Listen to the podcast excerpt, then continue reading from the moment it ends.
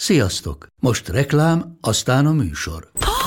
Hú, de szép szőnyeg. Új. Igen, tegnap vettem a Diégóban. Ó, és ez a függöny, de szép. Diégó! És hamarosan lesz új laminált padló a hálóban. Rátszakott a bank. Csak regisztráltam Diégó digitális klubkártyát vásárlás előtt. Csináljunk neked is egyet? Csak egy perc és kész. Regisztrálj te is áruházainkban, vagy a diego.hu oldalon, és azonnal megkapod digitális klubkártyádat, melyel akár 30% kedvezménnyel vásárolhatsz padlóburkolati és lakástextil termékeket. Diego.hu Már meg is kaptam e-mailben. Ez reklám volt, jó volt.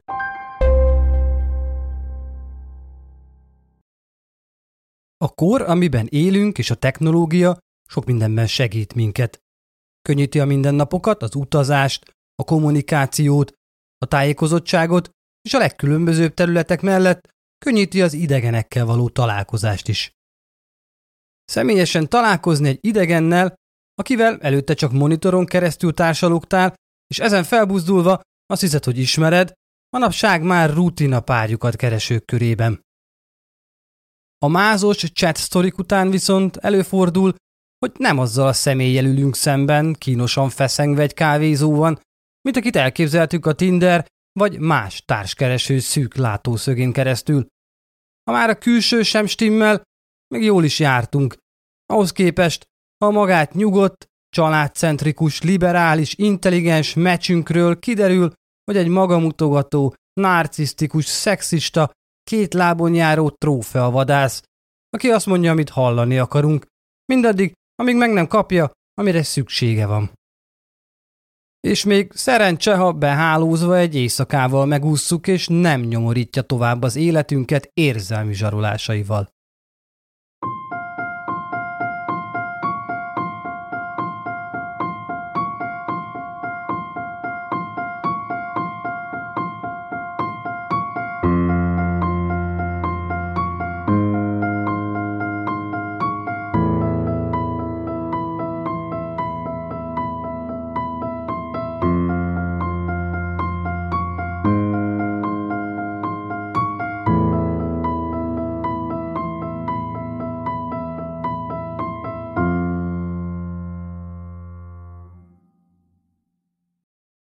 Sziasztok! Szatmári Péter vagyok, és ez itt a Bűntények, amiben minden héten egy olyan megtörtént bűnesetet hozok el nektek, ami az emberi elme legsötétebb oldalát mutatja be. A mai epizódban a korunk egyik legveszélyesebb orosz rulettje lesz terítéken, egy valódi Tinder randival indult gyilkossági ügyön keresztül. A történet 1996. december másodikán kezdődik, amikor is az Anglia kereti részén található Brentwoodban meglátta a napvilágot Grace Milléne. Két féltesvére Michael és Declan mellé érkezett harmadiknak, szülei nagy örömére, hisz így Grace lett első közös gyermekük és a mozaik családjuk égköve. Két testvére imádásig rajongott a kis hugukért. Egyetlen lánygyermekként felnőve hoki kedvelő családjában ő maga is azzá vált. Olyannyira, hogy idővel a fiatal játékosok mentor programjában is részt vett, mégpedig mentorként. A kis tanítványaihoz mindig figyelmesen és hallgatólag fordult. Igyekezett éreztetni velük, hogy igenis számítanak, és ha igazán hisznek valamiben, akkor azt el is tudják érni. Ő maga is hitt abban, hogy megvalósíthatja álmait, függetlenül attól, hogy mennyire nagyra vágyóak is azok. Ezt a lelkesedését és pozitív életszemléletét egyetemi évei alatt is megőrizte. Grace 2018. szeptemberében diplomázott reklám és marketing szakon az angliai Lincoln Egyetemen. A sikeres vizsgáját követően úgy döntött, hogy elhagyja kicsit szülőföldjét, és egy évet utazgatással tölt, mielőtt beleveti magát a nagybetűs életbe. Ez egyébként egy elég felkapott jelenség a nyugati országokban, úgynevezett gap year hívják. Amikor én végeztem az egyetemen, még csak gondolni sem mertem volna ilyenre. Mondjuk az jóval 2018 előtt volt. Grace utazni vágyott, és arra, hogy megélhesse álmait. Érdekes adalék, hogy mielőtt meglépte volna ezt a sokszor sorsfordító, de legalábbis nagy hatású elhatározását, haját rövidre vágatta, és az évekig növesztett fényes koronáját jótékony célra adományozta. mégpedig beteg gyerekek és fiatalok számára, akik rákos betegségük miatt parókát kénytelenek használni. Ennyire gondoskodó, kedves és tudatos lélek volt. Persze ebben nagyban segítette a mögötte álló szerető és támogató családja, aki Grace egész élete során igyekezett megadni neki mindent, és a minden alatt itt a feltétlen nélküli szeretetre gondolok. 2018-ban elindult hát, hogy felfedezze a világot magának, és hogy ezáltal később abban jobban el tudja magát helyezni. Egy csoportos úttal érkezett Limába, Peruba, majd tovább indult délre Patagónia felé. Megállt Bolíviában, ami után repülőre szállt és átrepült Új-Zélandra, ahová november 20-án érkezett meg. Mielőtt bevette volna magát a legnagyobb városukba, Oaklandbe, az első tíz napját éjszakon töltötte a szigetek öblében. Az új-zélandi szigetek öblében egyébként 144 kis sziget található. Nagyon felkapott turista úti cél és horgászhely. 2018. december 1-én Grace végül bejelentkezett az Oaklandi City Life Hotelbe. Azt lehet mondani, hogy szabad évének első két hónapjában igyekezett magát elfoglalni és felfedezni annyi mindent, amennyit csak tudott. Rengeteg helyet látogatott végig, és sok új barátságot is kötött közben. Mondhatni, álmai útján hozzáállásának megfelelően ment végig. Igyekezett megélni annak minden pillanatát. December másodika, a bejelentkezését követő másnap Grace születésnapja volt. Családja és barátai elhalmozták jó kívánságokkal, üzenetben, telefonon és a közösségi médián keresztül. A legjobbakat kívánták neki, és azt, hogy élvezze ki utazása minden percét. Csak hogy a nap reggele délutánba kúszott át, és Grace nem jelentkezett. Nem fogadta a gratulációk és lelkesítő üzenetek özönét. Egyetlen válasz sem jött tőle. Szülei pedig érthető módon aggódni kezdtek. Próbálták hívni, de nem válaszolt. Grace apjának aggódása gyanúba hajlott, hisz lánya eleddig folyamatosan bombázta őket képekkel és üzenetekkel az útja során. Amióta kitette a lábát otthonról, folyamatosan tudósította őket minden lépéséről. Szinte érthetetlen volt számukra a hirtelen beállt rádiócsend. Kiváltképpen egy olyan jeles napon, mint Grace születésnapja. A 22 éves diplomás lány bárhol lehetett. Aggodalmokat félre söpörve azt gondolták, hogy valahol túrázik, ahol nincs térerő, és ő maga sem gondolta volna, hogy kicsúszik az időből és nem tud jelentkezni saját születésnapján. Annak ellenére, hogy eléggé ijesztő lehetett szülei számára távol lévő lányuk hirtelen eltűnése, próbálták azt nem túl reagálni, hisz már hónapok óta úton volt minden komolyabb probléma nélkül. Családja és barátai ezekkel a gondolatokkal bújtak aznap ágyba, de fejükben azért ott motoszkált, hogy vajon mi lehet a lányjal. Másnap reggel első gondolatok az volt, hogy felhívják. Majd az azt követő reggelen is.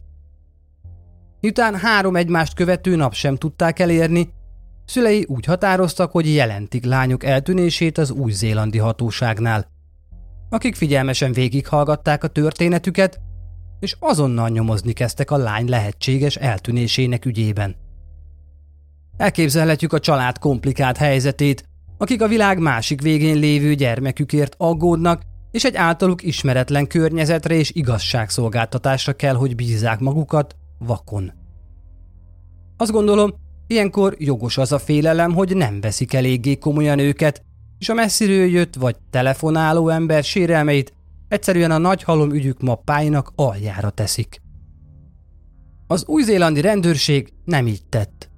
Sőt, olyan gyors és alapos munkát végzett a bejelentést követő pár napban, amit nem sűrűn látni. Legalábbis eddig egyetlen általam hallgatott vagy feldolgozott esetnél sem találkoztam olyannal, hogy felnőtt korú eltűnt utána család kérésére azonnal nagy erőkkel nyomozni kezdjenek, és pár nappal később áttörést érjenek el. Ebben az esetben viszont így volt. A bejelentést követő napon 24 órán belül az új-zélandi rendőrök jelezték, hogy az eltűnt angliai fiatal lány Grace Milléne ügyével kapcsolatban egy 26 éves fiatal férfit vittek be meghallgatásra. A személy azonosságát viszont nem fedték fel. Természetesen a helyi médiában felkapott hír lett, hogy az eltűnt angliai utazó ügyével kapcsolatban egy fiatal új-zélandi férfit állítottak elő a hatóságok. Mindenki tanástalanul állt a szuperszónikus sebességre kapcsolt nyomozás előtt. De még erre is rátettek egy lapáttal, amikor két nappal később, 2018. december 8-án Grace eltűnési ügyét gyilkosságnak minősítették. Részleteket nem árultak el, csak annyit, hogy az előállított férfit vádolják vele. Csak így, három nappal a bejelentés követően az eltűnési ügy gyilkosságivá változott, és már a gyanúsított is a rendőrségi fogdában csücsült. Részleteket pedig nem osztottak meg, pont.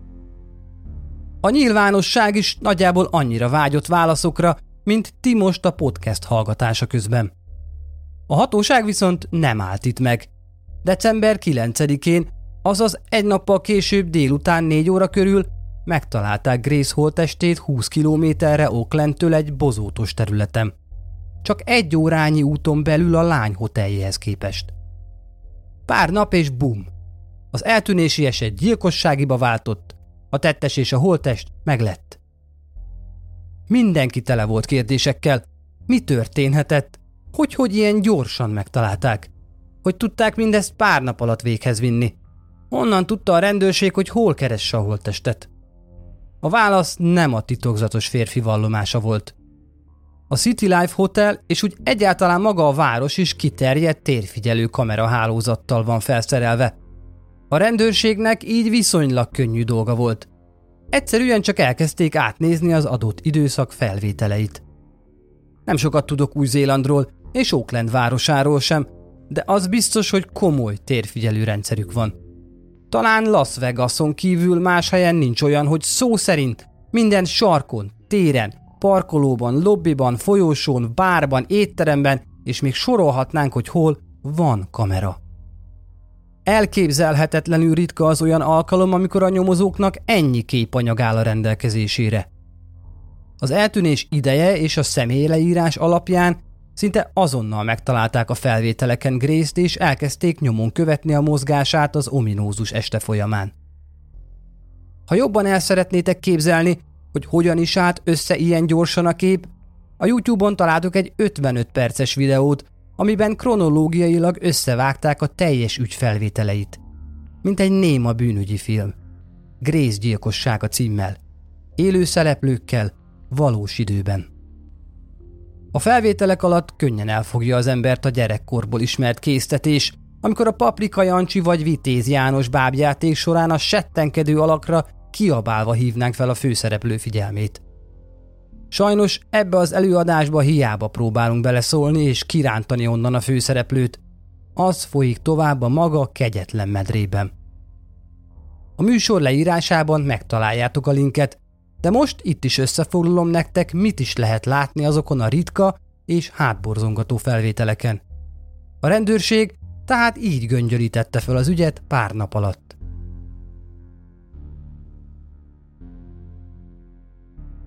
A december 1 felvételeken megtalálták Grace-t, ahogy fél hat körül elhagyja a szülei által megadott hotelt. Fekete pólóruhát és fehér lapos talpúcipőt viselt. Karján fehér karóra volt, és egy kis táskát is vitt magával. A kamerák nem csak hogy szinte mindent rögzítettek, mindezt olyan minőségben tették, hogy kivehető volt Grace karján a fehér karóra.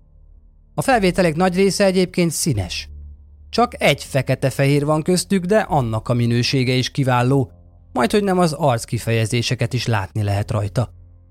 Grace egészen a Sky City gyalogolt, ami egy szórakoztató központ és kaszinó Oakland üzleti negyedének szívében.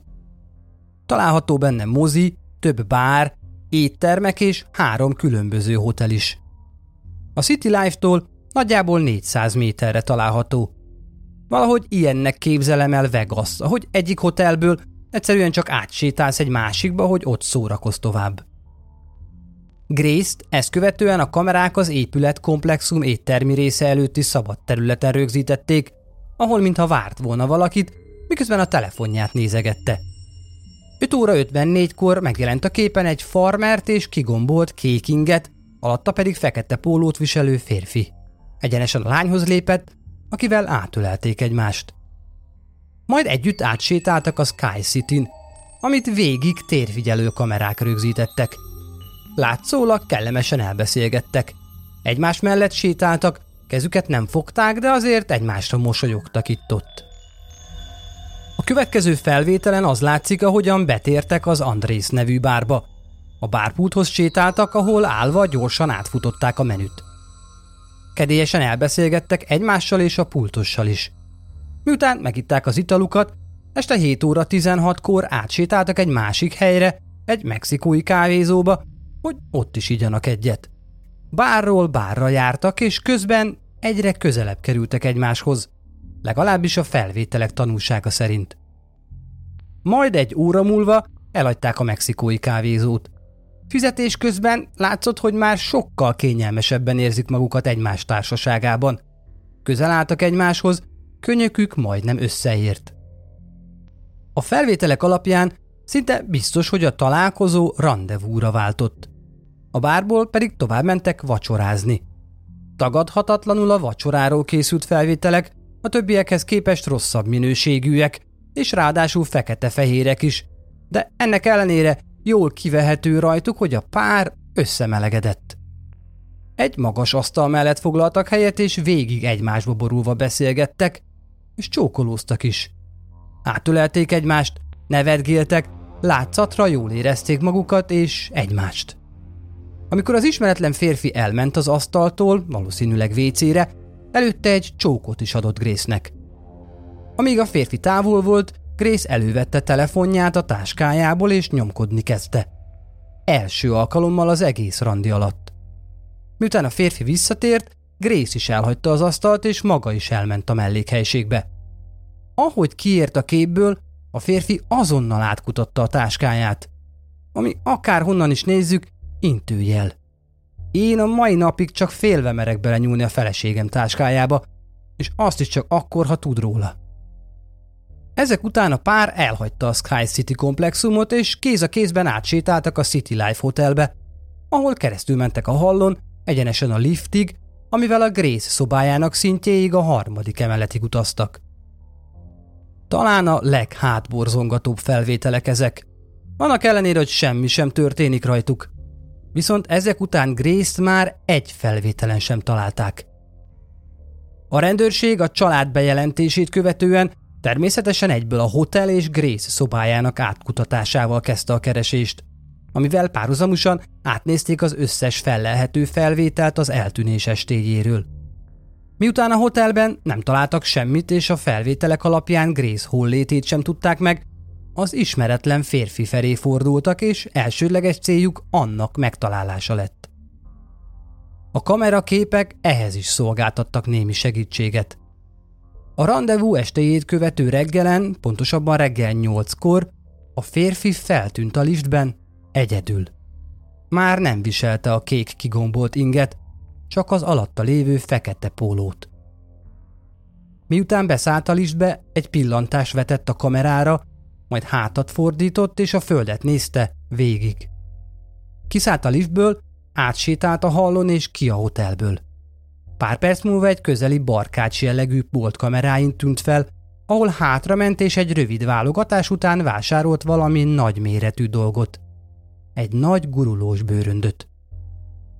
A kamerák ezután felvették, ahogy visszahúzza azt a hotelba, ahol Grace szobakártyáját használva visszamegy a harmadik emeletre. Reggel 8 óra 32 perckor ismét megjelent a liftnél, de akkor már nem volt vele a bőrönd.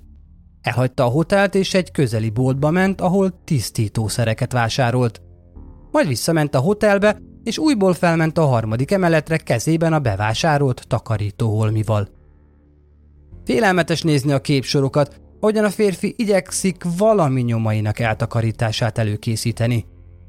Valamivel később fél tizenegy körül újból megjelent a lift kameráinak képén, de az előző esetekkel ellentétben nem volt egyedül. Az eddigi felvételeken eddig csak ő látszott, viszont ezen már mások is álltak vele a liftben. Most mi tudjuk, hogy vagyis még csak sejtjük, hogy mit tett, de azoknak, akik akkor délelőtt egy liftben utaztak vele, fogalmuk sem volt. Márpedig valószínűleg utólag ők is látták a felvételeket, és rádöbbenhettek arra, hogy ki is állt mellettük, ha csak pár percre is. Ezek után taxiba szállt, és bármennyire is hihetetlen, a taxiban is volt kamera, ami a hátsó ülésen ülő férfit vette teljes egészében. A taxival egy autókölcsönzőhöz hajtatott, ahol kibérelt egy piros autót, amivel visszament a City Life hotelbe, és újból felment Grace szobájához. Majd nem sokkal később kisétált újból a hotelból, át egy bárba, ahol rendelt magának egy italt és elfogyasztotta. De nem egyedül, hanem egy újabb nővel, egy újabb randin.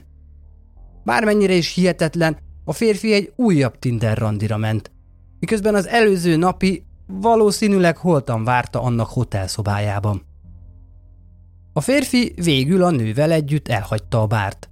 Ezek után valószínűleg a randi sikeres végét követően több kamerán is feltűnt a piros autó. A titokzatos férfi pedig többször jött, ment a lifttel a City Life Hotelben. A férfi ezek után egy újabb üzletbe ment, ahol egy nagy piros szőnyegtisztítógépet bérelt, amit a kamerák előtt felcipelt a hotelszobába. Az a fura az egészben, hogy nem egy körrel intézte el a nyomok eltüntetéséhez szükséges dolgok beszerzését, hanem egyenként szedegette össze azokat, annak ellenére, hogy valószínűleg tudatában volt annak, hogy útjai során kamerák hada rögzíti minden mozzanatát. Este 9 óra előtt pár perccel feltűnt újra a liftben a szőnyegtisztítóval együtt, amit nagy valószínűséggel ekkor vitt vissza a boltba, ahonnan bérelte.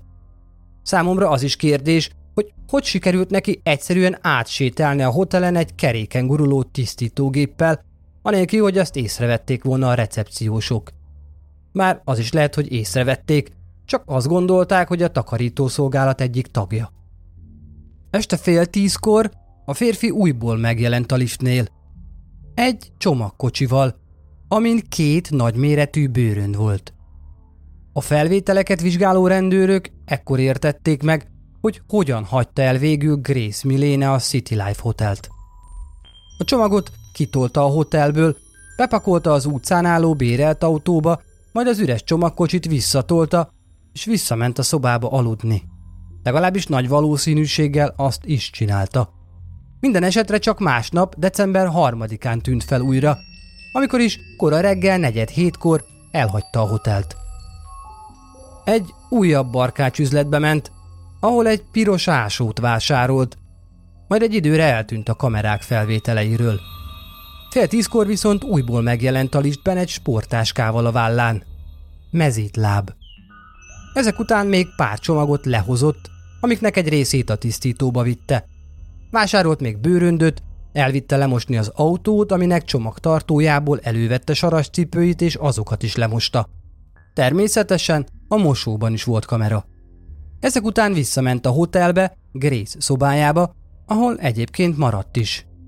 A rendőrök, miután azonosították, a hoteltől nem messzire gyűjtötték be december 6-án és szállították az Oaklandi rendőrősre, kikérdezésre. Összességében az egész folyamat alig pár nap alatt lezajlott. December 1-én Grace eltűnt. Szülei 5-én jelentették, és a gyanúsítottat már 6-án bevitték kihallgatásra. A rendőrség egy nap alatt átnézte a felvételeket és elkapta a férfit, akit két nappal később 8-án megvádoltak Grace Milléne meggyilkolásával. A kihallgatása során a férfi elismerte, hogy találkozott Grace-szel, és hogy a Tinderen ismerkedtek össze. Viszont a rendezvú kimenetelével kapcsolatban azt mondta, hogy annak este 8 órakor vége lett, elbúcsúztak és többet nem látta a lányt. Az őt kihallgató nyomozók viszont már akkor tudták a felvételek alapján, hogy hazudik. Végighallgatták a mesét, majd szembesítették a tényjel, miszerint az elmúlt napokban szinte minden lépését rögzítették a tétfigyelő kamerák, és azok felvételeit már át is nézték. A videók bizonysága szerint viszont a rendezvúja grace nem ért véget december 1-én este 8 órakor. Tudják, hogy felment hozzá, és azt is, amit azután tett. Két napra rá megvádolták és elkobozták a mobiltelefonját. A keresési előzményeiben a Google térképen találtak egy félreeső koordinátát, amit Grace testének lehetséges helyeként azonosítottak. Ki is szálltak a közeli erdős helyszínre, ahol megtalálták a lány földi maradványait. Miután Grace holtestét megvizsgálták, azokat visszaszállították Nagy-Britanniába, ahol otthonában százak kíséretében temették el. A szertartás során a katedrálist Grace saját festményei díszítették. A felvételeken végigkövethető volt a teljes esemény sor, és Grace-t is megtalálták. Szüleit viszont teljesen lesújtott a lányuk értelmetlen halála. Egy hete még beszéltek vele telefonon, most pedig már halott és nem maradt más utána, mint emlékek és üres remény. Maga az eset is annyira random történt, hogy akárhogyan is keresték, nem találták a magyarázatát, hogy annak segítségével helyre rakhassák magukban a veszteségüket. Új-Zélandon eközben tovább folyt a gyilkossági ügy, a nyilvánosság szinte teljes kizárásával. A hatóság ugyanis a követelések ellenére nem árult el az elkövető kilétét, és az esettel kapcsolatos információk nagy része is csak egy év múlva a tárgyalás megkezdésekor került napvilágra. De nem csak a nevét nem árulták el eleinte, hanem a médiában megjelenő képeken és felvételeken is kitakarták az arcát. A szigorú intézkedésekre a hatóság elmondása szerint azért volt szükség, mert hatalmas média figyelem hárult az ügyre, és nem szerették volna a tárgyalások kimenetelét veszélyeztetni. Azaz, nem szerették volna, ha az esküdteket bármilyen módon befolyásolja az ügyet körülvevő nyilvánosság. Ugyanis ismerhetünk rá számtalan példát, amikor a védelem pontosan ezt meglovagolva vonta kérdőre a büntetőjogi tárgyalás tárgyilagosságát. A férfi nem vallotta magát bűnösnek, ami ezért elég meglepő a tengernyi bizonyíték tükrében. Az elkövető nevének kiszivárgása ellentett intézkedések végül hasztalanok voltak, ugyanis a tiltó rendelkezés csak Új-Zélandon volt érvényben, és a kiszivárogtatásért járó fél börtön és 25 ezer dolláros büntetés is csak ott élt. Más országokban nem, mint ahogy Britanniában sem. Minden esetre kiderült, hogy Grace Millane gyilkosságával Jesse Shane Kempston-t vádolták meg, aki a lányjal Tinderen találkozott, ahol miután összemeccseltek, találkoztak. Shane a vádak szerint a rendezvű során meggyilkolta a lányt, és az azt követő öt napon keresztül tette nyomainak eltüntetésén fáradozott. Jesse 1991. december 28-án született. Szülei még kisgyermekkorában elváltak egymástól, ezért lényegében a nagyszülei nevelték fel. Középiskolás korában softballt játszott. Aki esetleg nem tudná mi az, mint ahogy én sem tudtam, az nagyjából olyan, mint a baseball, csak nagyobb a labda és máshogy dobják. Ezt a részletet azért emelem ki, mert már később felnőtt fejjel azt hazudta a főbérlőjének, hogy ő egy profi softball játékos, és hogy bár késik a bérrel, már leszerződött az új-zélandi Black Sox csapattal, és az első utalásból mindent rendezni fog. Miután természetesen továbbra sem fizette a lakbért, a főbérlője felhívta a Black Soxot, hogy érdeklődjön a tehetséges új igazolásukról, akik meglepőve hallgatták, hogy nekik van egy Jesse Kempson nevű játékosuk. Jesse féltestvére elmondása szerint megrögzött hazudozó volt. Sokszor hazudta potenciális női kiszemeltjeinek, hogy rákos, vagy szülei meghaltak és árva. Bármit kitalált és hazudott annak érdekében, hogy érzelmi reakciót váltson ki. Ez azért lássuk be, elég manipulatív dolog. Jesse-nek egy fia is született egyik barátnőjétől, de azzal semmilyen formában sem tartotta a kapcsolatot, mint ahogy saját apjával sem. Egy vele randizó nő a rendőrségnek elmondta, hogy Jesse azt állította neki, hogy azért van a városban, hogy bárokat vásároljon a már meglévő étterem hálózatához, valamint hogy nemzetközi jogból diplomázott, és egy nagyon gazdag étteremlánc tulajdonos család sarja. Másnak meg azt mondta, hogy Oakland legnívósabb éttermeit jött a városba megvenni, ugyanazonokból. Természetesen ebből semmi sem volt igaz. Semmiféle étterem hálózata nem volt, és igazából nagyon pénzese az ilyesmire. Bár nem diagnosztizálták, a grandiózus hazugságai és beteges képzelgései narcisztikus hajlamot mutatnak, ami, mint tudjuk, nagyon erős táptalaja a leendő gyilkosoknak. Ahogy az életben, a tárgyalóteremben is próbálta ferdíteni a tényeket. A tárgyalás során kiderült, hogy Grace halálát folytogatás okozta, amire válaszul a védelem azt állította, hogy csak véletlen baleset volt. Egy vad szexjáték véletlen és tragikus kimenetele. Klasszikus, mádoljuk az áldozatot húzás, ami amellett, hogy hazugság, mérhetetlenül gyomorforgató is. A véletlen emberülés teóriát rengeteg bizonyíték cáfolta, kezdve azzal, hogy Jesse a gyilkosságot követően napokig szisztematikusan azon dolgozott, hogy eltüntesse a nyomokat. A férfi Tinder fiókját is átvizsgálták, amiből kiderült, hogy Grace nem is igazán akart találkozni vele.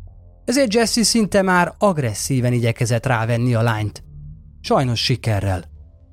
Grace-t egyébként a felvételeken is látható bőröndben találták meg egy sekély sírhandban. A tárgyalás a koholt, rosszul elsült szexvádak miatt mérhetetlenül kellemetlen volt Grace-re és családjára nézve is. A védelem ugyanis Grace szexuális szokásait boncolgatta a bíróság előtt, annak ellenére, hogy annak pont semmi köze sem volt a történtekhez. A bírósági eljárás három hétig tartott. A hét nőből és öt férfiból álló esküdszék viszont alig öt óra tanácskozás után tért vissza a határozattal, miszerint Jesse Campson bűnös Grace Milléne meggyilkolásában. Az ítélet hirdetéssel egy időben az új-zélandi miniszterelnök beszédet mondott, amiben elnézést kért Grace szüleitől, hogy hagyták, hogy földjükön ilyen történjen a lányukkal. Lányuknak biztonságban kellett volna lennie nálunk, de nem volt. Borzasztóan sajnálom, és elnézésüket kérem, mondta. A tárgyalás lezajlását követően az elkövető nevének titokban tartásáról szóló tilalom megszűnt ami további vádakat hozott a férfinak. Kiderült ugyanis, hogy Grace meggyilkolását megelőzően pár hónappal egy másik brit turistát is befűzött a Tinderen, aki megúszta nemi erőszakkal. Amire aktuális barátnője is rátett nyolc rendberi erőszakkal és bántalmazással. Hihetetlen, de volt barátnője. Jesse Campston persze fellebbezett az összes vád és az ítélete ellen is. Szerencsére sikertelenül. Azt nem kell kiemelni, hogy a nők ellen elkövetett szexuális indítatású bűncselekmények száma borzasztóan magas. De azt igen, hogy az elmúlt öt évben csak Nagy-Britanniában 17 ilyen gyilkosságból 7 alkalommal felmentették a feltételezett elkövetőt. A felmentések során a meggyanúsított férfiakat védő ügyvédek előszeretettel nyúltak az áldozat hibáztatásához és a vad szex eredménye teóriához – ami méretetlenül erkölcstelen, tiszteletlen és megalázó az áldozatokra nézve. Grace unokanővére és édesanyja az Instagramon adománygyűjtésbe kezdett, amivel erőszakos büntények női áldozatain segítenek. Féltestvére pedig a mai napig saját közösségi felületein kedves üzenetekkel igyekszik megtartani nővére emlékét. A történet alapján joggal feltételezhető, hogy Jesse ha nem kapják el, sorozat erőszakolóvá és gyilkossá vált volna. Az ilyen személyiségeknek az első megúszott gyilkosság ugyanis olaj a tűzre. A leírt két sorok mindegyike megtalálható a YouTube-on, amiből a legátfogóbb videót belinkelem az epizód leírásába. Grace és családja semmit sem tett. Érték az életüket, tették a dolgukat. Mindaddig, amíg a gonosz bele nem hasította mindennapjaikba, random és váratlan módon. Köszönöm, hogy most is velem tartottatok. Találkozunk a következő epizódban. Addig is, sziasztok!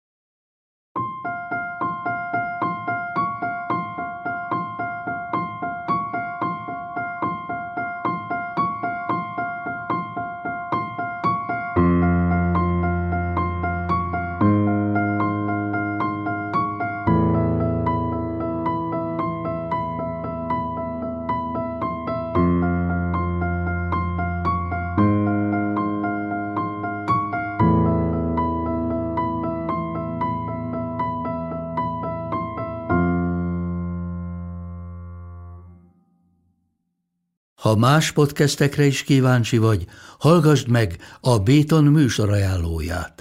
El tudod képzelni, hogy a podcastet, amit éppen most hallgattál, fél év múlva már a mesterséges intelligencia generálja? Mi sem. De ha érdekel, eljötte már a gépek lázadása. Hallgass bele az Embertelen podcastbe. Orsós Lajos vagyok, a műsor házigazdája. Egyelőre még élőben. Egyelőre. Fedezzük fel együtt, hogyan ismerkedik, randizik, mesél és vitatkozik Betty és Péter, két teljesen mesterséges intelligencia. Lajos, a podcast címét mond még egyszer, Léci. Oké. Okay. Embertelen podcast.